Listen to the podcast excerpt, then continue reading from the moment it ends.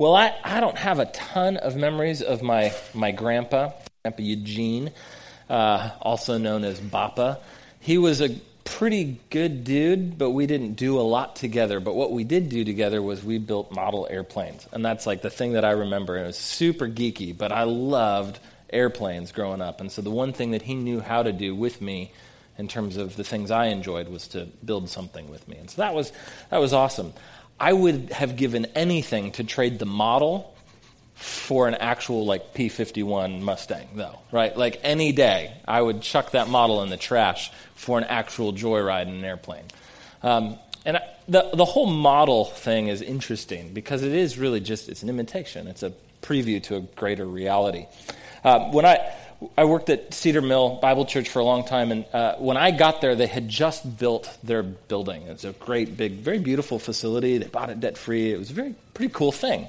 Um, but when you go explore through the cavernous storage facilities within the building, um, there was this model, the architect model of the church, right, of the church building.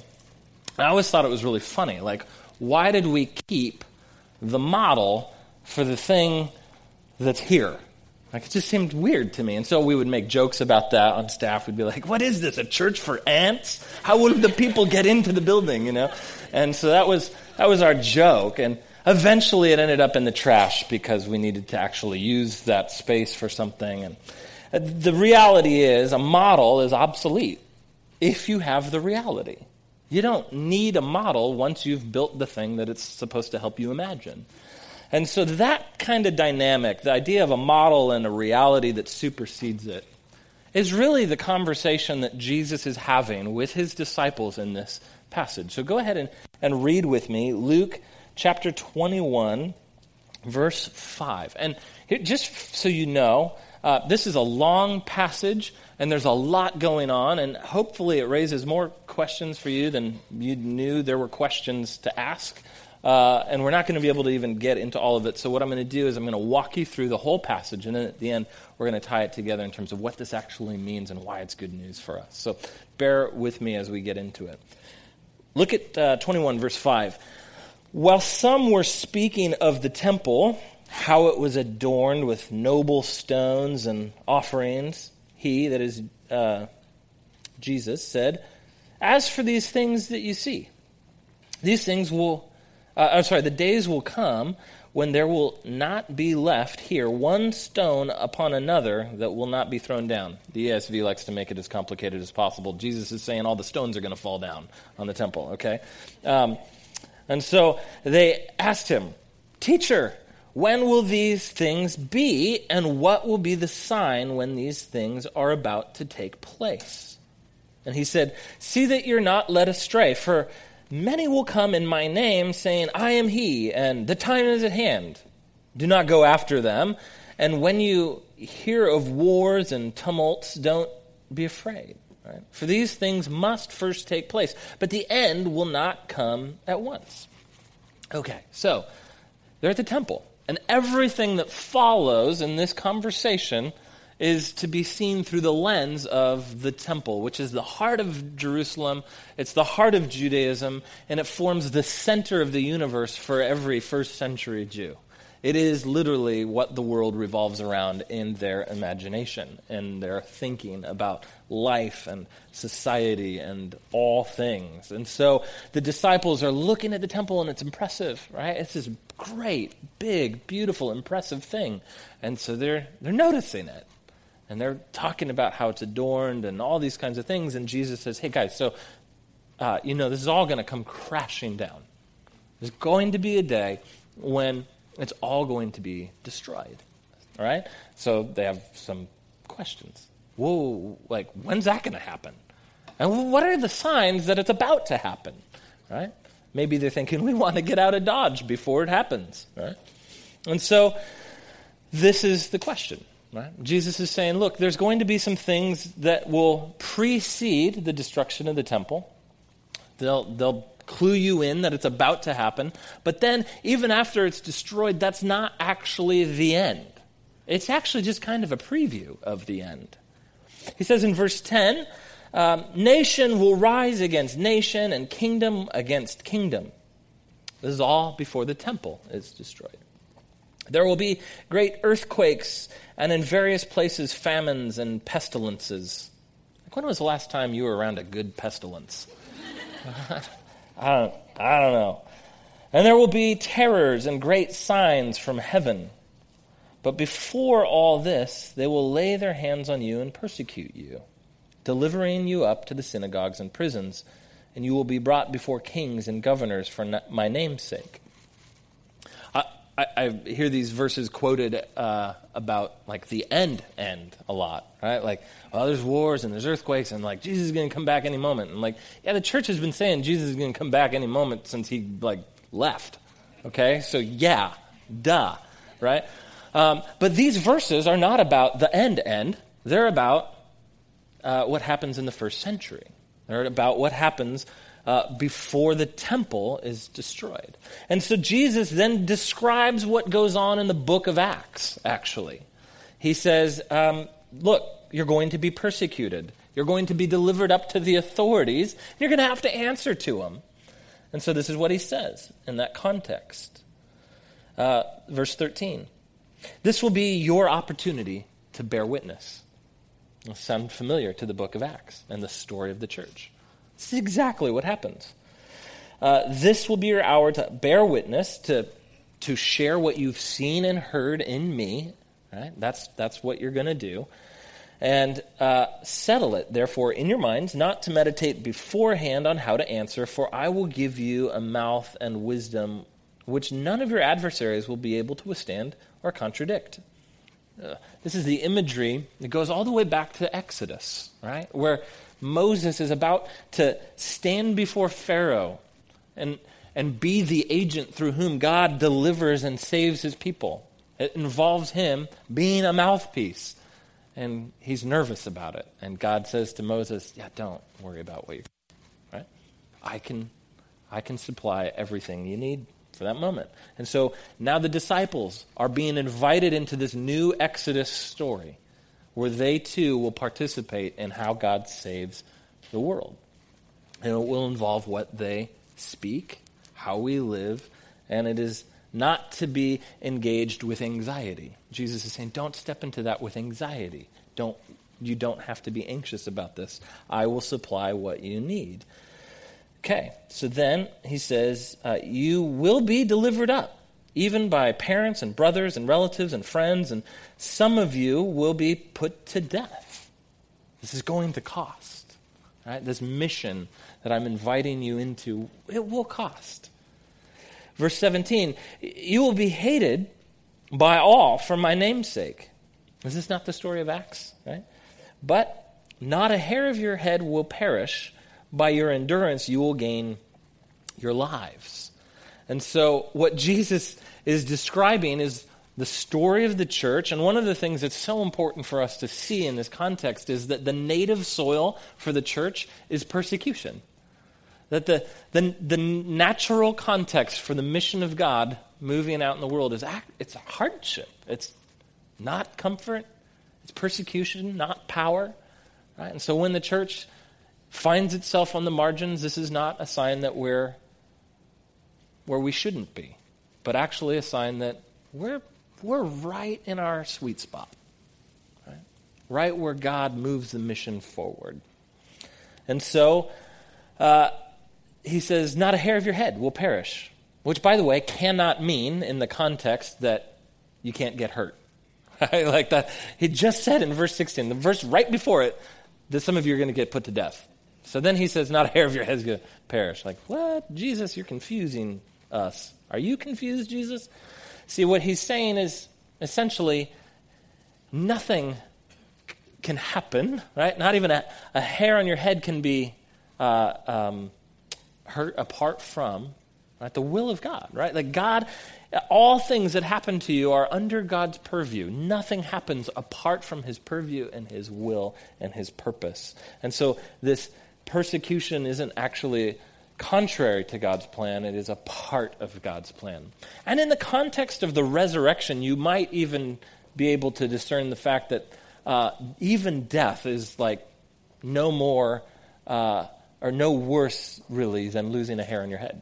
in light of the resurrection.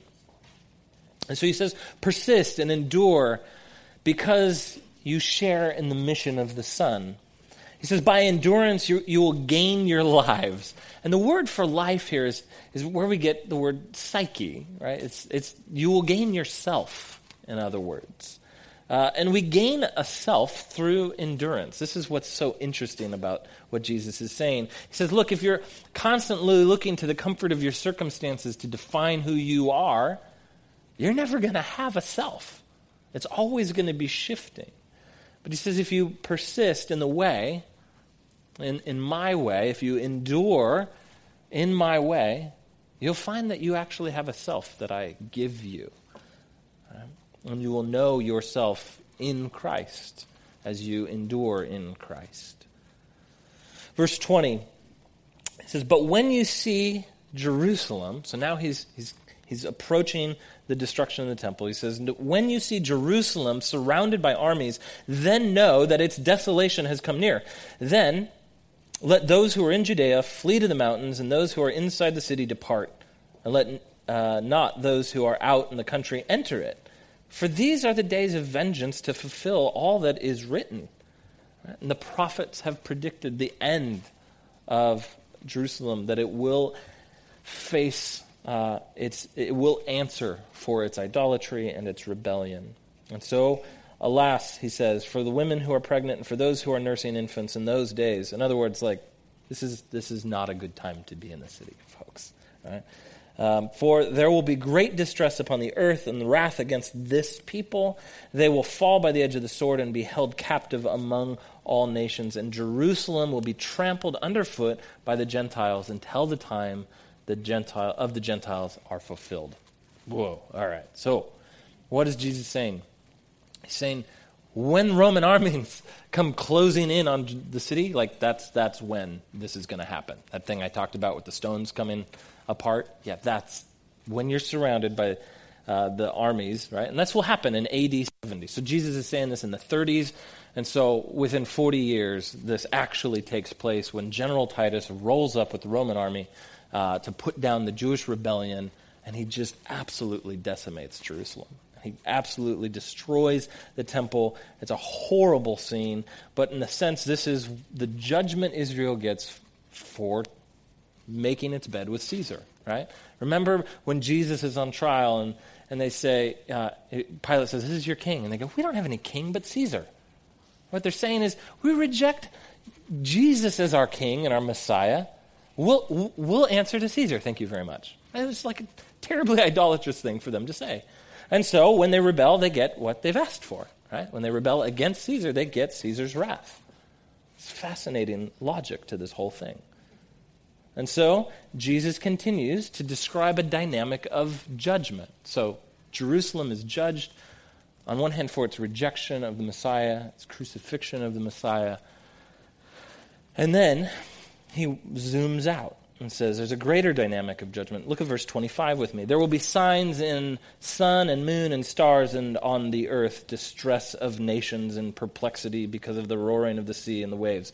This is apocalyptic language to describe a cosmic level crisis.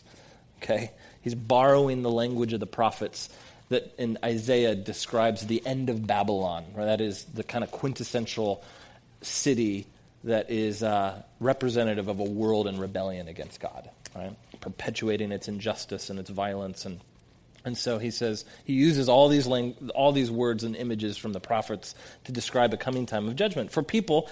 He says, verse twenty six, fainting with fear and with foreboding of what is coming on the world. Now we're talking about something that is worldwide, not just Jerusalem. I think.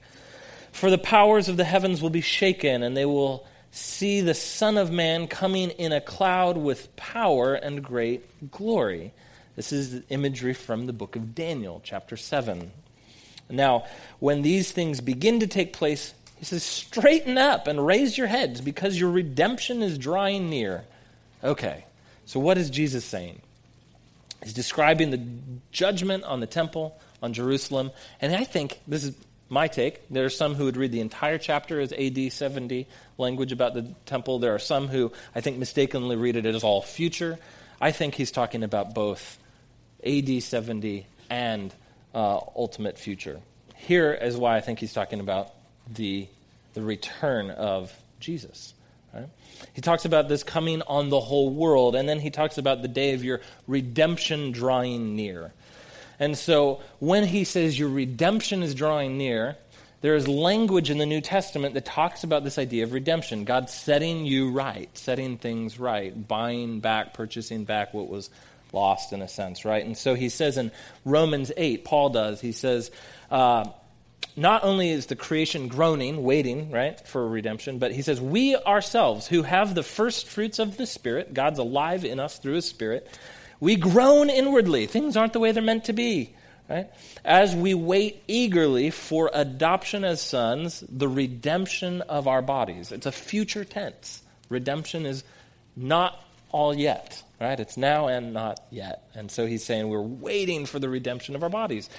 As far as I know, we still have sickness and death, and right, our bodies aren't redeemed. And so we wait for that redemption, and it's a future picture.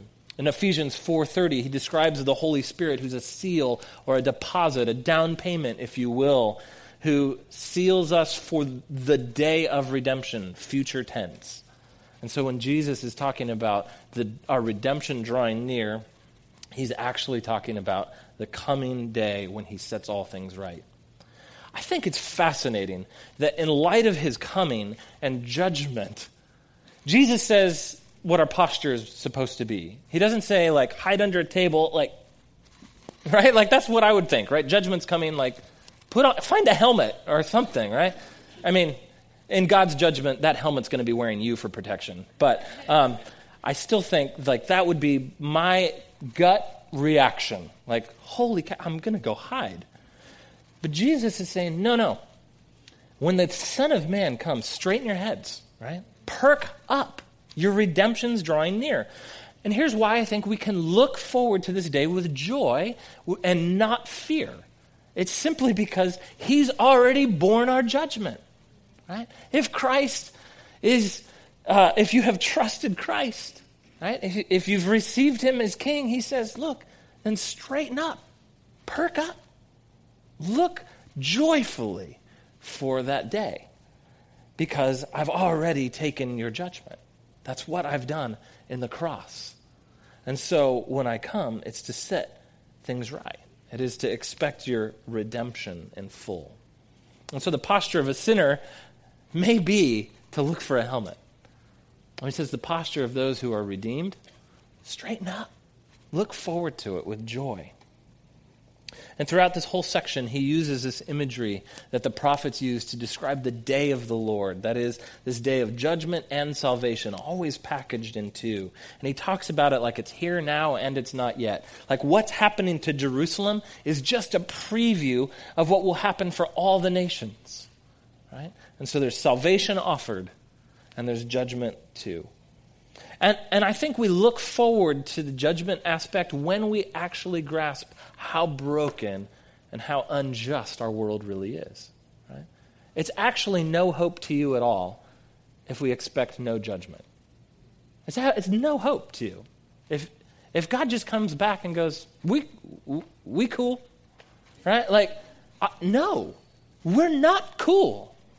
We're not cool with so much that has happened, is happening, and we know will continue to happen until He comes. We're not cool with it because it's violating and it's wrong and it's unjust. And we can name those all around.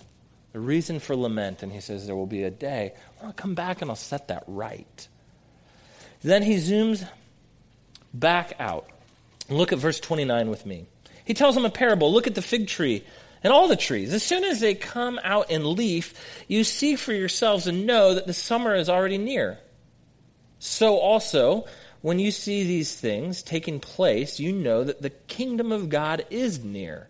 Truly, I say to you, this generation will not pass away until all this has taken place. Heaven and earth will pass away, but my words will not pass away. So, what's this imagery about a fig tree? Right? What is going on here? I, I think it's to point out that there has been a significant change of season for our world. That the, when the fig leaf bears a, or fig tree bears a leaf, right? It's saying summer's around the corner. It's, it's right around the corner. And I think what is happening here, Jesus is saying, when these things take place, right, know that the kingdom's drawing near. What are these things? It's the same phrase he used at the beginning when he talked about these things related to the temple. So when you see that temple destroyed, it's that vindication that Jesus was the true Messiah, right? And this is the judgment on the generation that rejected him. And when you see these things, know that Christ, the crucified, risen, ascended Christ, is the reigning and ruling king. And his kingdom, his reign, his rule has come near into our world, into our lives. I think the ultimate first leaf of the fig tree, in terms of the symbolism, would be the resurrection. That when Christ is risen, Paul talks about him as the first fruits of what's to come. What we see is Christ alive, right? shows us that what summer will look like. Summer is coming. Right? We'll come back to that in a minute. So where, where does all this lead? How does this apply to our lives? Jesus is going to tell us, right? Uh, what do we do in light of this kingdom expectation that the judgment of Jerusalem has come and is coming, and there will be a coming day when the Son of Man returns with his cloud? Okay? Well, verse 34 Watch yourselves lest your hearts be weighed down with dissipation and drunkenness and cares of this life. And that day come upon you suddenly like a trap, for it will come upon all who dwell on the face of the earth. But stay awake at all times, praying that you may have strength to escape all these things that are going to take place and stand before the Son of Man. And every day Jesus was teaching in the temple, but at night he went out and lodged in the mount called Olivet. And early in the morning all the people came to him in the temple to hear him. I find it interesting that in light of this whole conversation, there's a long talk about like some pretty tragic things and the end judgment of humanity. Jesus says, so be aware of yourself, like keep watch, stay alert. Right? He doesn't say like buy all the food you can and hide it in a bunker. Right? He doesn't say go um, scare everyone into a decision for me. Right? Like that's not actually his application. His application is so watch yourself, pay attention. Don't just fall prey to life as normal and fall into this kind of drunken state, right? But be very alert, be very sober in how you're thinking about your life and the world. In other words, be God aware, self aware, and others aware around you. Know what's happening spiritually. Be attentive all right, now that is a lot of text and a lot of explanation, and we haven't even scratched the surface. You could probably do a PhD on like these verses and still not even really exhaust it. But what in the world does this mean for us? Like we've gone through this text, and what, what about this conversation between Jesus and his disciples is actually good news for the whole world? That's the question I feel like we have to answer this, this morning. How is this good news for the whole world? I want to point out three things. So if you're a note taker, this is your moment. Okay, you can shine. Okay, um, it's true of my wife. She has this journal and it's pristine. And whenever there's not an organized flow to a sermon, she's like, "This is the worst." Right? Um, so she, anyway, so she's trained me. Here's three points. The first is this. Here's why the destruction of the temple is good news for you and good news for the world. It's this that the temple as a place has actually been replaced by the temple in a person. Okay? The temple as a place has been utterly and completely replaced by the temple in a person. Here's what I mean. Just like the obsolete architectural model go in the trash, right? Because the reality had come. So the temple in Jerusalem could be scrapped because the reality had come in the person of Jesus of Nazareth. Okay? And so, throughout the Bible story, beginning in Genesis, God makes earth to be wed to heaven, right? That, that the point of all of the cosmos was to be the temple of the living God. He even set up an image of himself in the temple humans, right? And we're meant to participate in his story and partner with him in his rule. And when we decided as a race to define good and evil for ourselves and independent from him, right, to stiff arm him in distrust and rebellion, if you will, a, a rift has occurred between heaven and earth. Where God's space, the space where His will is done and His rule is experienced, and our space where brokenness and darkness pervade, right? Heaven and earth were torn asunder through sin. And so the point of temples throughout the bi- biblical story is to rejoin heaven and earth, right? It is a, the tabernacle in the Exodus, uh, the Torah story, the uh, temple throughout the, the, the story of the history and prophets, and Jesus himself come as a way of bringing God's presence, a way in which heaven and earth can retouch. Right? And the, the point of the temple was to come to God's healing and cleansing and restoring presence. And the, the way of repairing what we had broken through sin was offered at the temple. It was a way of offering a sacrifice, right? To, to allow death to come to an animal, right? Instead of ourselves, right? And for our defilement to go to a goat that would go outside the camp, right? This picture of our sin being cleansed and removed from us for fellowship with the living God. And what happens in Jesus of Nazareth is that he comes.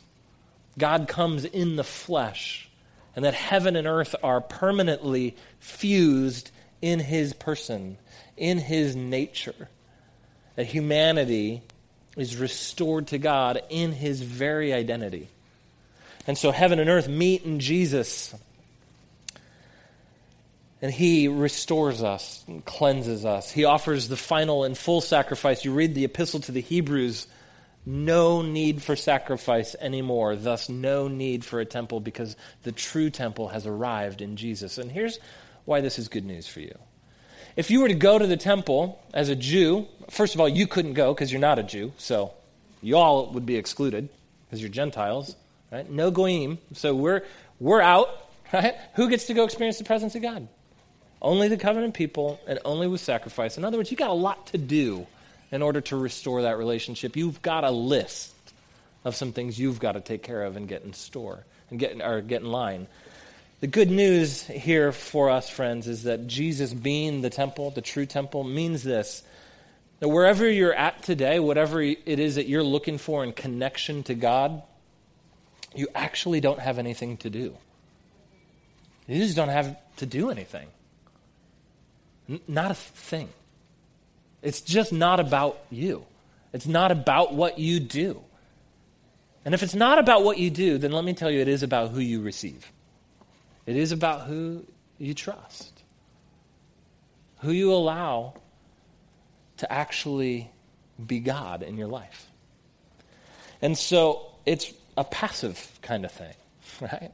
Where we say, God, I, I recognize who you are and your place.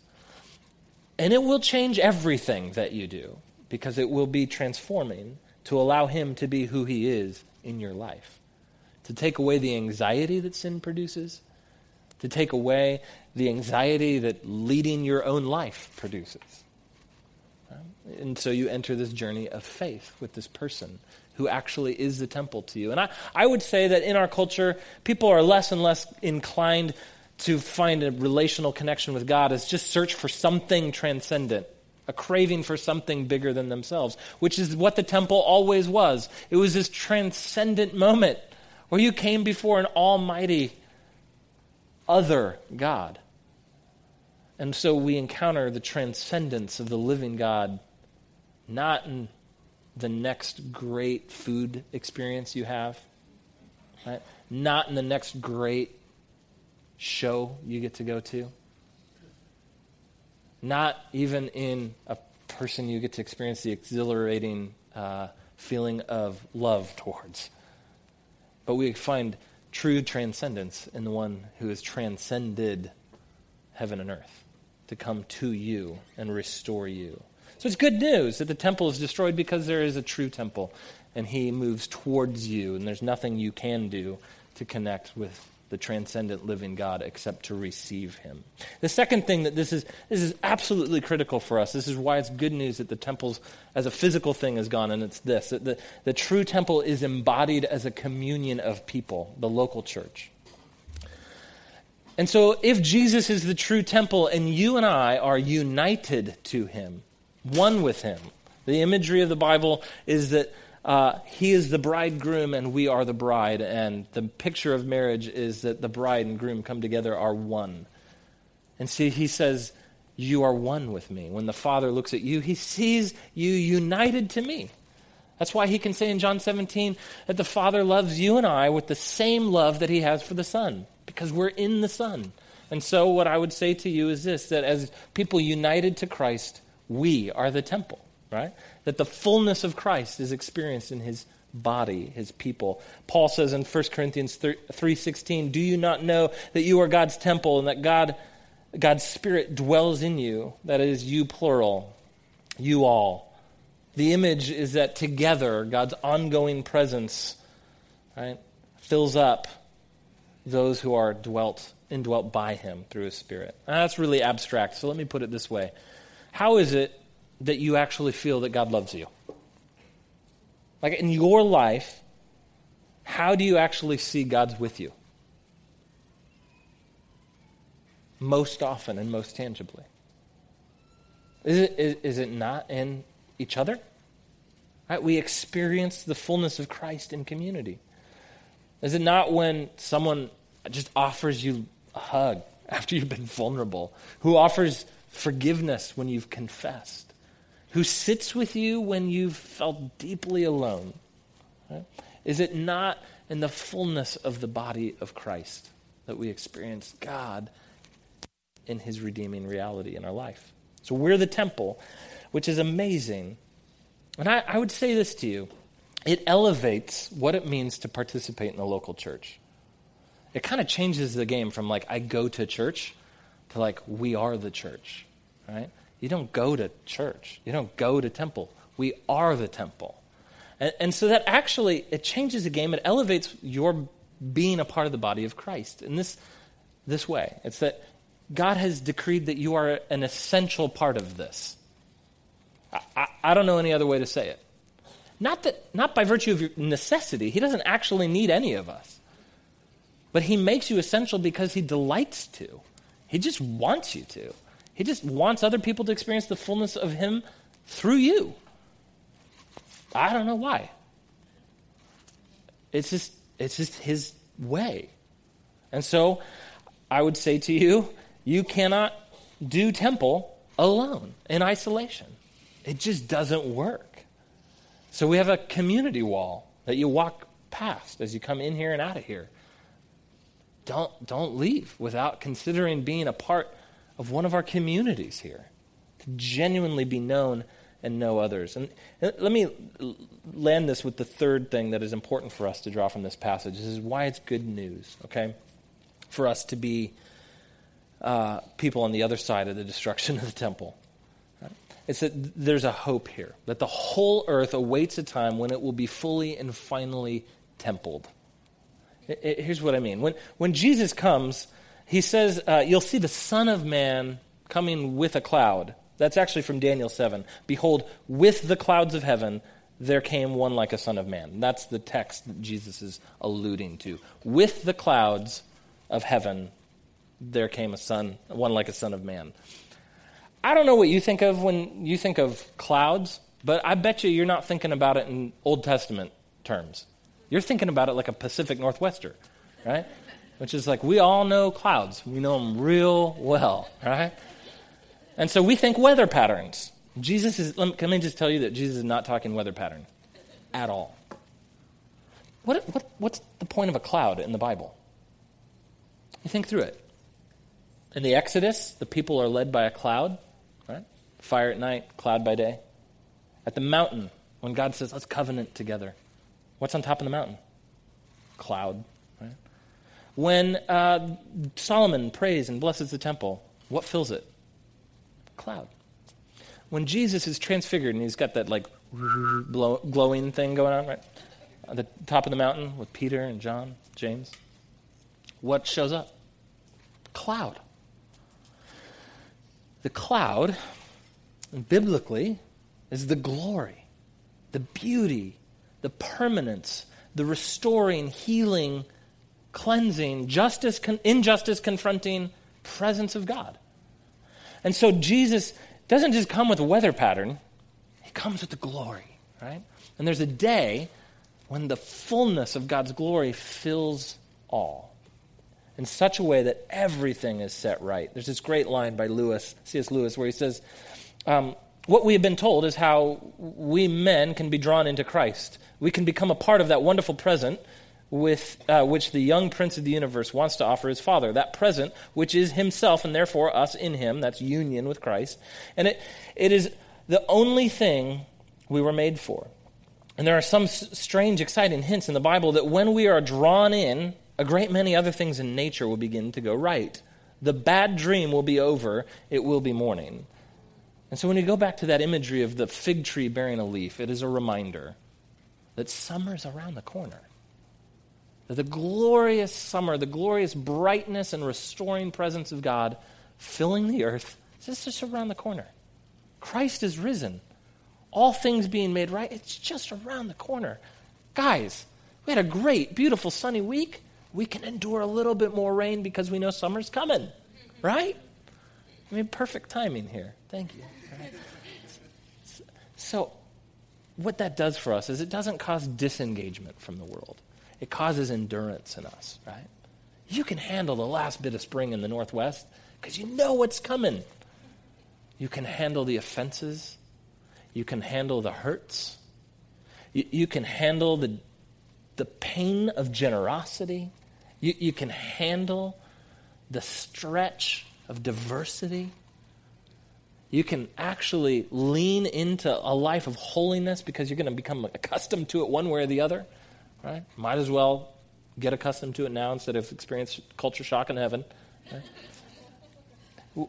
You can live into the story of the coming summer. We can live into that and be foretastes of that reality of the kingdom in our broken, hurting world because we know what's coming. Let's pray.